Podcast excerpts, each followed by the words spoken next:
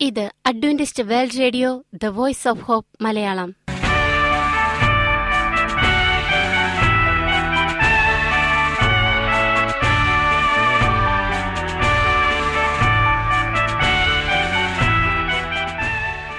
നിലയ്ക്കാത്ത ദൈവസ്നേഹത്തിന്റെ ശബ്ദപ്രപഞ്ചത്തിലേക്ക് ഞങ്ങളുടെ എല്ലാ പ്രിയപ്പെട്ട ശ്രോതാക്കൾക്കും സ്വാഗതം. ഞാൻ ഷാനി ബിനോയ്. ഇന്നത്തെ പ്രധാന പരിപാടികൾ കാവ്യശബ്ദം. ക്രിസ്തീയ ഭക്തിഗാനങ്ങളുടെയും കവിതകളുടെയും പ്രത്യേക ആസ്വാദന പരിപാടി വചനപ്രത്യാശ തിരുവചന സന്ദേശം.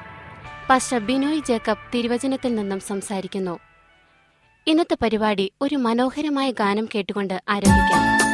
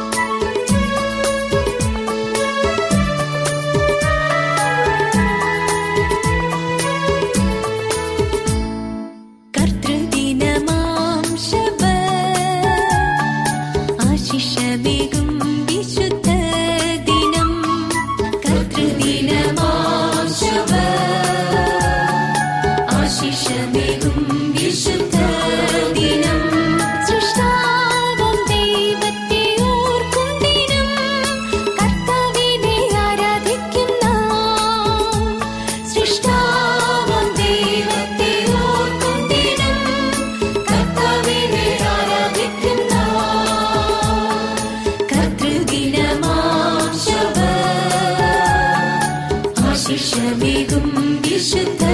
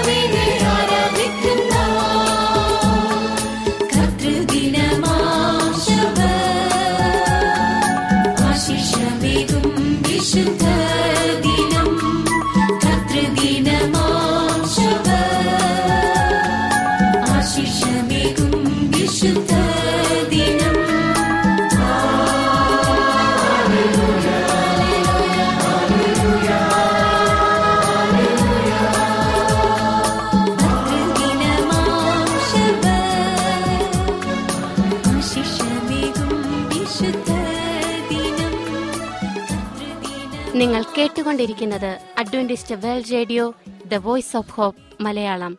ഇനി വചനപ്രത്യാശ. ഇന്നത്തെ വചനപ്രത്യാശയിൽ അനുഗ്രഹീത പ്രസംഗകൻ പാസ്റ്റർ ബിനോയ് ജേക്കബ് തിരുവചനത്തിൽ നിന്നും പ്രസംഗിക്കുന്നു. എല്ലാം സാധ്യമാക്കുന്ന വിശ്വാസം. പ്രിയമുള്ള സ്നേഹിത ഇത് ക്രിസ്തുവേശുവിൽ നിങ്ങളുടെ സഹോദരൻ പാസ്റ്റർ ബിനോയ് ജേക്കബ്. എല്ലാം സാധ്യമാക്കുന്ന വിശ്വാസം എന്നുള്ളതാണ് ഇന്നത്തെ നമ്മുടെ ചിന്താവിഷയം. ദൈവത്തിന്റെ വചനമനുസരിച്ച്. ദൈവത്തിന്റെ വാക്ക് കേട്ട് യേശുവിന്റെ അടുത്തേക്ക് വരുമ്പോൾ നമ്മൾ കർത്താവായ യേശുവിന്റെ രക്ഷിക്കുന്ന കൃപയെ സ്വീകരിക്കുന്നു എന്ന് നമ്മൾ വിശ്വസിക്കണം. നമ്മൾ വിശ്വസിച്ചുകൊണ്ട് കർത്താവായ യേശു ക്രിസ്തുവിന്റെ അടുത്തേക്ക് വരണം. ഞാനിപ്പോൾ എന്നെ സ്നേഹിച്ച് എനിക്കു വേണ്ടി തന്നെത്താൻ ഏൽപ്പിച്ചു കൊടുത്ത ദൈവപുത്രങ്കിലുള്ള വിശ്വാസത്താൽ അത്രേ ജീവിക്കുന്നത് ഗലാത്തിർ രണ്ടിന്റെ ഇരുപത്. പോലെ അപ്പോസ്തലൻ പറയുകയാണത് അദ്ദേഹത്തിന്റെ ജീവിതത്തിൽ വന്ന മാറ്റത്തെക്കുറിച്ചാണ് പറയുന്നത്. അതായത് ദൈവം പറഞ്ഞത് കേട്ട് യേശു പറഞ്ഞത് കേട്ട് വിശ്വാസത്തോടുകൂടി കർത്താവ് എന്റെ പാപങ്ങൾക്കു വേണ്ടി കുരിശിൽ മരിച്ചു അവന്റെ കൃപ എനിക്ക് മതി എന്നുള്ള വിശ്വാസത്തോടുകൂടി അദ്ദേഹം വന്നപ്പോൾ അദ്ദേഹത്തിന്റെ ജീവിതത്തിൽ വന്ന മാറ്റത്തെക്കുറിച്ചാണ് പറയുന്നത്. എന്നെ സ്നേഹിച്ച് എനിക്കു വേണ്ടി തന്നെത്താൻ ഏൽപ്പിച്ചു കൊടുത്ത ദൈവപുത്രങ്കിലുള്ള വിശ്വാസത്താൽ അത്രേ ഞാൻ ജീവിക്കുന്നത്. അതിന്റെ അർത്ഥം വിശ്വസിക്കുന്നവൻ ക്രിസ്തുവിൽ ജീവിക്കുമെന്നാണ്. യേശുവിൽ വിശ്വസിക്കുന്ന ആൾ ജീവിക്കുന്നത് ക്രിസ്തുവിലുള്ള വിശ്വാസത്താലാണ്. അതുകൊണ്ടാണ് ബൈബിൾ പറയുന്നത് നീതിമാൻ വിശ്വാസത്താൽ ജീവിക്കും. നമുക്ക് വിശ്വാസത്തിൽ ജീവിക്കാൻ പറ്റുമോ? അതൊരു വലിയ ചോദ്യമാണ്. എങ്ങനെയാണ് വിശ്വാസത്തിൽ ജീവിക്കുക? പലപ്പോഴും ആളുകൾ പറയുന്നത് വിശ്വാസം ഒരഭിപ്രായമാണ്. ഇല്ലാത്ത കാര്യങ്ങളെക്കുറിച്ച് നമ്മളുടെ ഭാവനയാണ്. അതൊരു പക്ഷെ യാഥാർത്ഥ്യമാവില്ല. എന്നുള്ള തരത്തിലാണ് നമ്മൾ പറഞ്ഞു കേട്ടിട്ടുള്ളത്. ക്രിസ്തുവിനെ സ്വീകരിക്കുന്നവർ ദൈവവുമായി ഒരു ഉടമ്പടി ബന്ധത്തിലേർപ്പെടുന്ന ഇടപാടാണ് രക്ഷണ്യ വിശ്വാസം എന്ന് പറയുന്നത്. അതായത് കർത്താവായ യേശുക്രിസ്തുവിനെ സ്വീകരിക്കുമ്പോൾ നമ്മളും ദൈവവും തമ്മിലുള്ള ഒരു ഉടമ്പടി ഏർപ്പെടുകയാണ് ഉടമ്പടി എന്ന് വെച്ചാൽ കരാർ ഒരു കോൺട്രാക്റ്റ് ആണത് ആ, അതാണ് കർത്താവായ രക്ഷയിലുള്ള വിശ്വാസം എന്ന് പറയുന്നത്. ക്രിസ്തുവിന്റെ കൃപയുടെ കരുത്തും വിശ്വസിക്കുന്ന ആശ്രയവും വർദ്ധിക്കുന്നതിലൂടെ ഒരുവൻ ജയിക്കുന്ന ശക്തിയായി മാറുന്നതാണ് ജീവനുള്ള വിശ്വാസം എന്നതുകൊണ്ട് അർത്ഥമാക്കുന്നത്. നമ്മൾ കണ്ടു വിശ്വാസത്തിലാണ് നമ്മൾ ജീവിക്കുന്നതെന്ന്. നമ്മുടെ ഈ ഭൂമിയിലെ ജീവിതം വിശ്വാസത്തിലായിരിക്കും.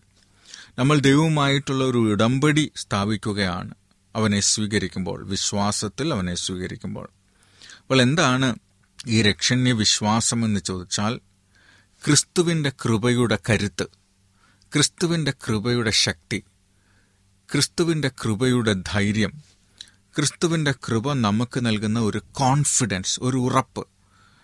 ഞാൻ നിന്നെ കരുതും ഞാൻ നിന്നെ പോറ്റിപ്പുലർത്തും ഞാൻ നിന്നെ സംരക്ഷിക്കും ഞാൻ നിന്നെ വഴി നടത്തും ഞാൻ നിന്നെ ഉള്ളം കയ്യിൽ സംരക്ഷിക്കും നീ നദിയിലൂടെ കടക്കുമ്പോൾ അത് നിന്നെ കവിയുകയില്ല. നീ തീയിലൂടെ നടക്കുമ്പോൾ അത് നിന്നെ ദഹിപ്പിക്കുകയുള്ള ഇങ്ങനെയുള്ള ദൈവം പറഞ്ഞ കാര്യങ്ങളിൽ നമ്മൾ വിശ്വസിക്കുമ്പോൾ നമുക്ക് കിട്ടുന്ന ഒരു കരുത്തുണ്ട്. ആ കരുത്തും നമ്മൾ അങ്ങനെ വിശ്വസിക്കുമ്പോൾ നമ്മൾ ആ കരുത്തിൽ ദൈവത്തിലുള്ള നമ്മുടെ ആശ്രയവും വർദ്ധിക്കുന്നു. അപ്പം നമ്മൾ നമ്മുടെ ജീവിതത്തെ മുന്നോട്ട് നയിക്കാനായിട്ട് നമ്മൾ ദൈവത്തിന്റെ ശക്തിയിൽ ആശ്രയിക്കുന്നു. നമ്മൾ ദൈവത്തിന്റെ ശക്തിയിൽ ആശ്രയിക്കുമ്പോൾ നമുക്കൊരു കരുത്ത് കിട്ടുന്നു ഒരു ധൈര്യം കിട്ടുന്നു ഒരു ഉറപ്പ് കിട്ടുന്നു. ഇത് രണ്ടും ചേരുമ്പോൾ നമ്മുടെ ജീവിതം ജയിക്കുന്ന ശക്തിയായി മാ ജയിക്കുന്നതായി മാറും. നമ്മുടെ ജീവിതം ജയിക്കും. നമ്മുടെ ജീവിതം മുന്നോട്ട് നീങ്ങും. നമ്മുടെ ജീവിതം കരുപിടിക്കും. അങ്ങനെ ജയിക്കാനുള്ള ഒരു ശക്തിയായിട്ട് മാറും വിശ്വാസം. അങ്ങനെ നമ്മളെ ജീവിക്കാൻ വിജയാളികളായി ജീവിക്കാൻ പ്രേരിപ്പിക്കുന്ന ശക്തിയായി വിശ്വാസം മാറുമ്പോഴാണ് അതിനെ ജീവനുള്ള വിശ്വാസം എന്ന് പറയുന്നത്. എന്താണ്? ജീവനുള്ള വിശ്വാസം. ജീവിക്കുന്ന വിശ്വാസം. വിശ്വാസം എന്ന് പറയുന്നത് ശരിക്കും മരണത്തെക്കാളും ശക്തിയേറിയ ജയാളിയാണ്. മരണത്തെക്കാളും ശക്തിയുണ്ട്. മരണത്തിന്റെ ശക്തിയെക്കുറിച്ച് നമുക്കറിയാം അല്ലേ? പണ്ഡിതനെന്നോ പാമരനെന്നോ ഇല്ല പണക്കാരനെന്നോ പണമില്ലാത്തവനെന്നോ ഇല്ല ചെറുപ്പമെന്നോ വലിപ്പമെന്നോ ഇല്ല വൃദ്ധനെന്നോ ബാല്യമെന്നോ ഇല്ല. ഏത് സമയത്തും നമ്മൾ ക്ഷണിക്കാതെ നമ്മുടെ ജീവിതത്തിലേക്ക് കടന്നു വരുന്ന ഒരു അതിഥിയാണ് മരണം.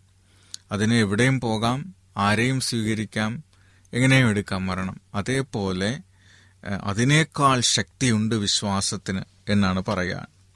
ഇപ്പൊ രോഗികൾ അവരുടെ കണ്ണുകൾ സൗഖ്യദായകനായ ശക്തിയുള്ള ദൈവത്തിലേക്ക് നോക്കുമ്പോൾ നമ്മുടെ ജീവിതം നമ്മൾ രോഗത്തിലായിരിക്കുമ്പോൾ ഈ വിശ്വാസവുമായിട്ട് നമ്മൾ കർത്താവായ യേശു ക്രിസ്തുവിനെ നോക്കുകയാണെങ്കിൽ അല്ലെങ്കിൽ നമ്മുടെ നോട്ടത്തെ നമ്മുടെ ശ്രദ്ധയെ നമ്മുടെ കോൺഫിഡൻസിനെ നമ്മുടെ ഉറപ്പിനെ നമ്മുടെ ധൈര്യത്തെ നമ്മൾ യേശുവിൽ കൊണ്ടുവരുമ്പോൾ അത്ഭുതകരമായ ഫലം നമുക്ക് കാണാൻ കഴിയും. വളരെ അത്ഭുതകരമായ ഫലം നമുക്ക് കാണാൻ കഴിയും.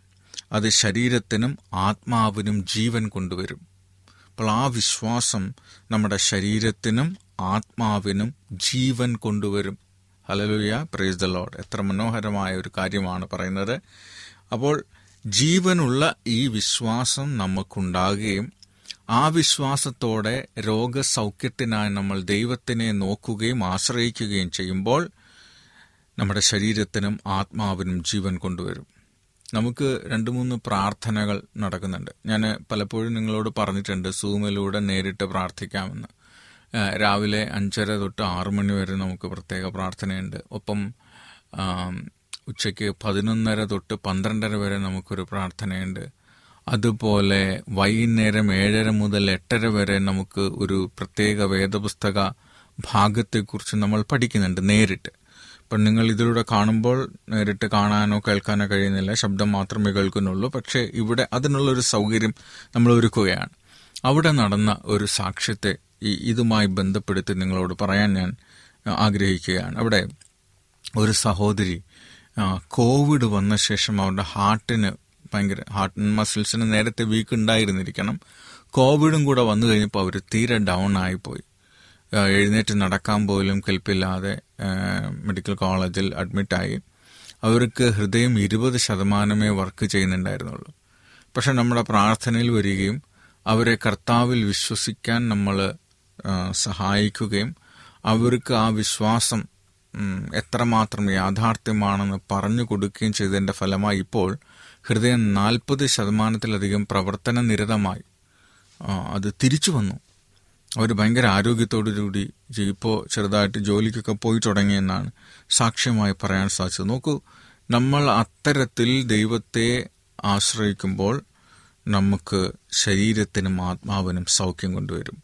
ഇതിപ്പോൾ നമ്മൾ രോഗികളെക്കുറിച്ചാണ് പറയുന്നത്. അതേപോലെ തന്നെയാണ് മറ്റ് പലതരത്തിലുള്ള ആസക്തികൾ ഉള്ള ആൾ ആസക്തി എന്ന് വെച്ച് കഴിഞ്ഞാൽ അഡീഷനാണ് മദ്യം മയക്കുമരുന്ന് ചില സ്വഭാവശീലങ്ങൾ ചില വസ്തുക്കൾ ഇങ്ങനെയുള്ള കാര്യങ്ങളോട് ഭയങ്കര വിഭ്രാന്തിയും അടിമത്തവുമുള്ള ആളുകൾ.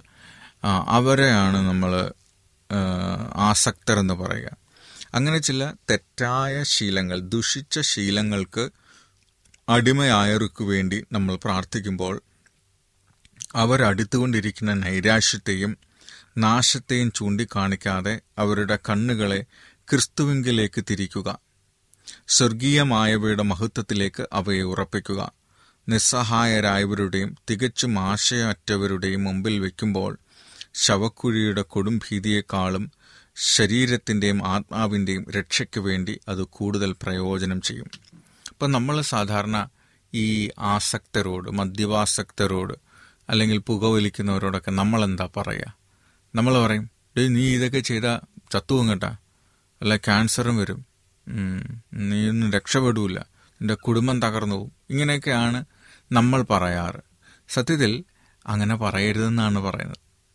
അങ്ങനെ പറഞ്ഞു കഴിഞ്ഞാൽ അവർ കൂടുതൽ നിരാശയിലേക്ക് പോകും. കാരണം ആൾറെഡി അവരിങ്ങനെയുള്ള സ്വഭാവത്തിന് ശീലമാകുന്നത് അവരുടെ നൈരാശ്യമാണ്. നിരാശ കൊണ്ടാണ് അവരങ്ങനെ ആകുന്നത്.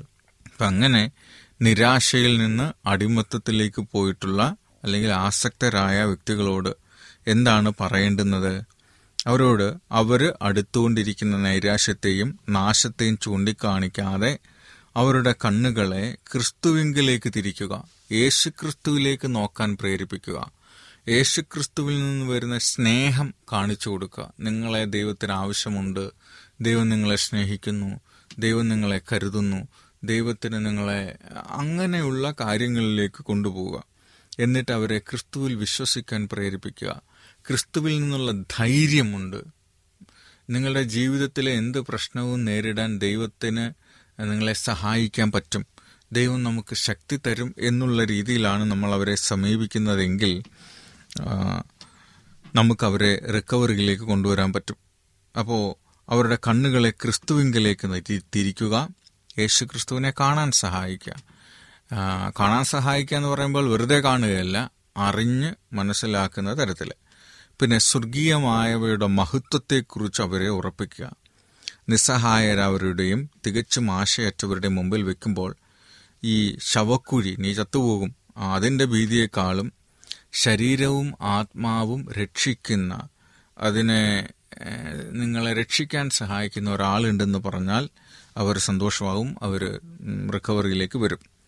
നമ്മുടെ നീതി പ്രവൃത്തികളാലല്ല എന്നാൽ അവന്റെ കരുണയിലാണ് അവൻ നമ്മെ രക്ഷിക്കുന്നത്.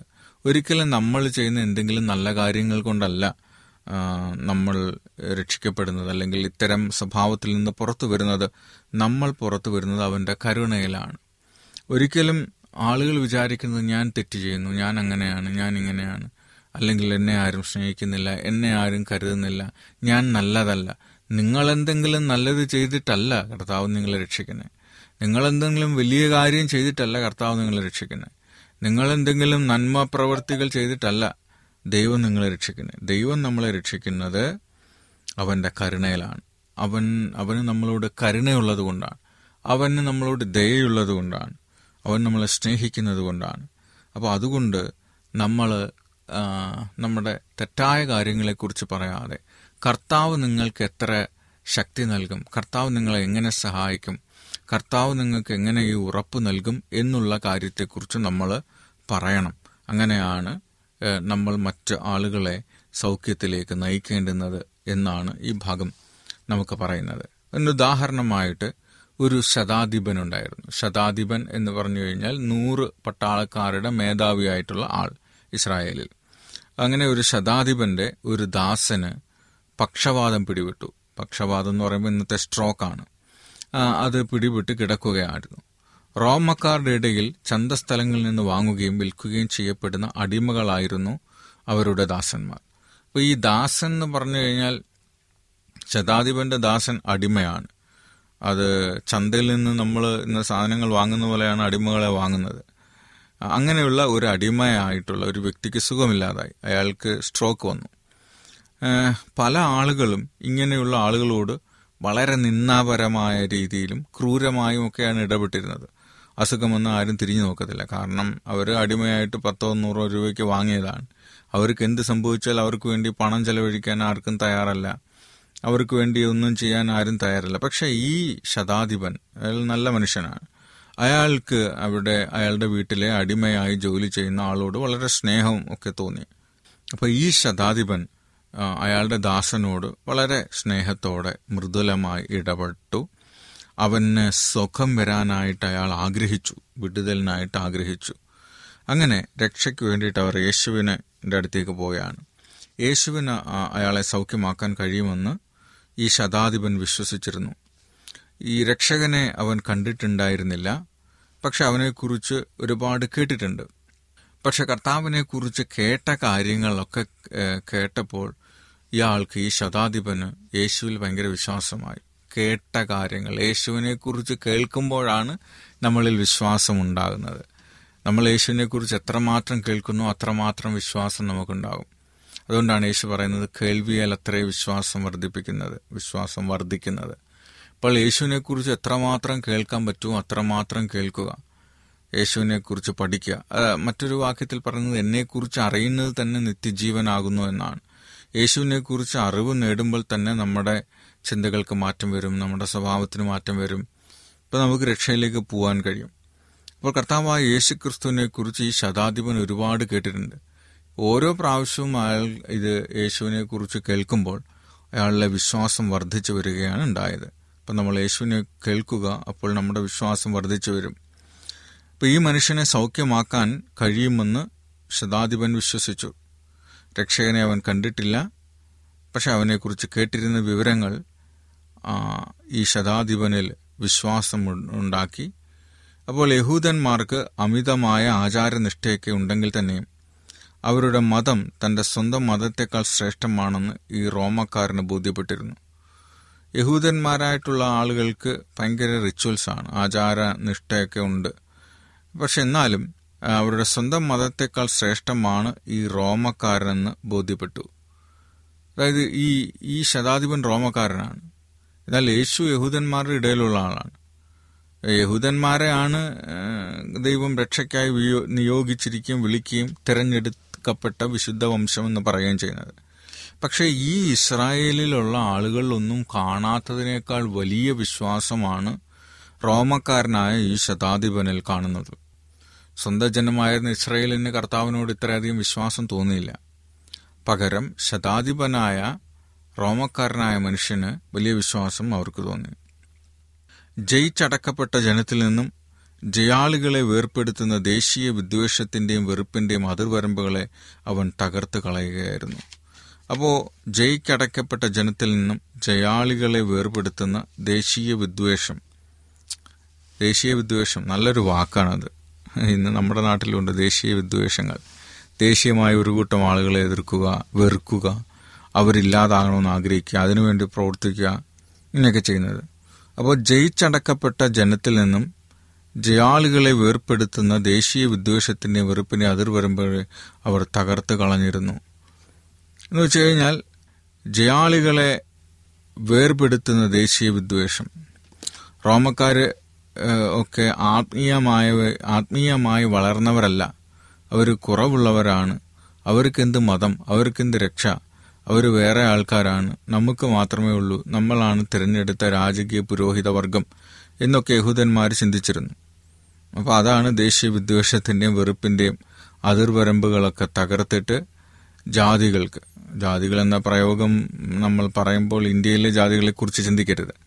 നമ്മൾ ചിന്തിക്കേണ്ടുന്നത് ദൈവത്തിൽ വിശ്വസിക്കാത്ത ആളുകളെ കുറിച്ചാണ് അവർ കർത്താവായ യേശു ക്രിസ്തുവിൽ വിശ്വസിക്കാനിടയായി അതിർവരമ്പുകളെ അവൻ തകർത്ത് കളഞ്ഞു.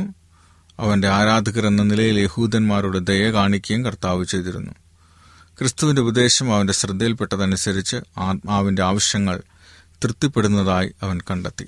അപ്പൊ കർത്താവായ യേശു ക്രിസ്തുവിൽ വിശ്വസിച്ചപ്പോൾ ക്രിസ്തുവിന്റെ ഉപദേശം കേട്ടപ്പോൾ ആ മനുഷ്യൻ എന്താണ് ഉണ്ടായത് ആ, ആത്മാവിന്റെ ആവശ്യങ്ങൾ need of the soul is satisfied അവരുടെ ആത്മാവിന്റെ ആവശ്യങ്ങൾ ദൈവം തൃപ്തിപ്പെടുത്തുന്നതായി കണ്ടെത്തി. അപ്പോൾ കർത്താവിനോട് കൂടുതൽ അടുത്ത് ജീവിക്കാൻ അത് അവർക്കൊരു പ്രേരമ പ്രേരകമായി. വീണ്ടും കർത്താവിന് വേണ്ടി ജീവിതം സമർപ്പിക്കാൻ അതൊരു കാരണമായി തീർന്നു. അവനുള്ള ആത്മീയതയൊക്കെയും രക്ഷകന്റെ വാക്കുകളോട് പ്രതികരിച്ചു. എന്നാൽ യേശുവിനെ സമീപിക്കുന്നതിന് അവൻ അയോഗ്യനാണെന്ന് അവന് തന്നെ തോന്നിയതുകൊണ്ട് യഹൂദ മൂപ്പന്മാരോട് അവന്റെ ദാസന്റെ സൗഖ്യത്തിനായി കേണപേക്ഷിക്കുവാൻ ആവശ്യപ്പെട്ടു. അപ്പോൾ മുമ്പിൽ പോയി ഇത് ചോദിക്കാൻ വയ്യ. അയാൾ വേറെ വിശ്വാസത്തിലായതുകൊണ്ട് റോമക്കാരനായതുകൊണ്ട്. പക്ഷെ ശിഷ്യന്മാരോട് പോയി ചോദിച്ചു. ശിഷ്യന്മാർ പറഞ്ഞു നീ പോയി കർത്താവിനെ കാണുക നിങ്ങൾക്ക് സൗഖ്യത്തിനായി അപേക്ഷിക്കുക. കർത്താവ് നിങ്ങൾക്ക് സൗഖ്യം തരും എന്ന് പറഞ്ഞയക്കുകയാണ്. പ്രിയമുള്ളവരെ നമ്മളും കർത്താവിന്റെ അടുത്തേക്ക് പോകണം. നമ്മുടെ സൗഖ്യത്തിനായിട്ട് നമ്മുടെ സമാധാനത്തിനായിട്ട് നമ്മുടെ പ്രശ്നങ്ങൾക്ക് പരിഹാരമായിട്ട് കർത്താവിന്റെ അടുത്ത് പോയാൽ തീർച്ചയായും കർത്താവ് നമ്മളെ സൗഖ്യപ്പെടുത്തും. നമുക്ക് അതിജീവിക്കാനുള്ള ശക്തി നൽകും. ഓരോ ദിവസവും കർത്താവ് നമ്മളെ പോറ്റി പുലർത്തുന്നത് നമുക്ക് അറിയാനായിട്ട് സാധിക്കും. പ്രാർത്ഥിക്കാം. ഞങ്ങളെ സ്നേഹിക്കുന്ന സ്വർഗീയപിതാവെ ഇന്ന് ഈ ജനങ്ങളെല്ലാം അങ്ങ് കൂട്ടിവരുത്തിയത് കൊണ്ട് അങ്ങേ സ്തുതിക്കുന്നു. ഞങ്ങൾ പഠിച്ച കാര്യങ്ങൾ നന്മയ്ക്കായി തീർന്നു എന്ന് പറയുവാൻ അവിടെ ഇടയാക്കി തീർക്കണമേ. കർത്താവെ അടിയനെ ഉപയോഗിച്ചത് കൊണ്ട് അങ്ങേ സ്തുതിക്കുന്നു. കർത്താവെ എല്ലാവിധമായ നന്മകളും അനുഗ്രഹങ്ങൾ കൊണ്ട് നിറക്കണം സകല മാനവും മുഖത്തോടുന്നെടുക്കണം യേശുവിന്റെ നാമത്തിൽ ചോദിക്കുന്നു. കൃപയോട് കേൾക്കണം സ്വർഗീയ പിതാവേ. അമേൻ അമേൻ ഈ പരിപാടികളെക്കുറിച്ചുള്ള നിങ്ങളുടെ അഭിപ്രായങ്ങൾ നിർദ്ദേശങ്ങൾ അനുഭവ സാക്ഷ്യങ്ങൾ നിങ്ങളുടെ പ്രത്യേക പ്രാർത്ഥന ആവശ്യങ്ങൾ എന്നിവ ഞങ്ങൾക്ക് എഴുതുക. നിങ്ങൾക്ക് വേണ്ടി പ്രത്യേകം പ്രാർത്ഥിക്കുന്നതാണ്. ഞങ്ങളുടെ പുസ്തകങ്ങൾ സീഡികൾ ബൈബിൾ ആരോഗ്യ പാഠങ്ങൾ എന്നിവ തപാലിൽ നിങ്ങൾക്ക് ലഭിക്കുന്നതിനും ഞങ്ങൾക്ക് എഴുതുക. ഞങ്ങളുടെ വിലാസം Adventist World Radio Malayalam post box number പതിനേഴ് പൂനെ നാല് ഒന്ന് ഒന്ന് പൂജ്യം പൂജ്യം ഒന്ന് മഹാരാഷ്ട്ര ഇന്ത്യ. വിലാസം ഒരിക്കൽ കൂടി. Adventist World Radio Malayalam post box number പതിനേഴ് പൂനെ നാല് ഒന്ന് ഒന്ന് പൂജ്യം പൂജ്യം ഒന്ന് മഹാരാഷ്ട്ര ഇന്ത്യ. ഞങ്ങളുടെ ഇമെയിൽ ബിനോയ് ജേക്കബ് പൂജ്യം ഒന്ന് അറ്റ് ജിമെയിൽ ഡോട്ട് കോം ഈ പരിപാടികൾ ഓൺലൈനായി ശ്രവിക്കുന്നതിന് ഞങ്ങളുടെ വെബ്സൈറ്റായ W W W dot A W R dot O R G സന്ദർശിക്കുക. ഇന്നത്തെ പരിപാടികൾ ഇതുവരെ കേട്ടുകൊണ്ടിരുന്ന എല്ലാ പ്രിയപ്പെട്ട ശ്രോതാക്കൾക്കും നന്ദി. നാളെ ഇതേ സമയം ഇതേ മീറ്റർ ബാൻഡിൽ നമ്മൾ കണ്ടുമുട്ടുന്നതുവരെ ദൈവത്തിന്റെ അനവധിയായ അനുഗ്രഹങ്ങൾ നിങ്ങൾക്ക് കൂട്ടായിരിക്കട്ടെ. നമസ്കാരം.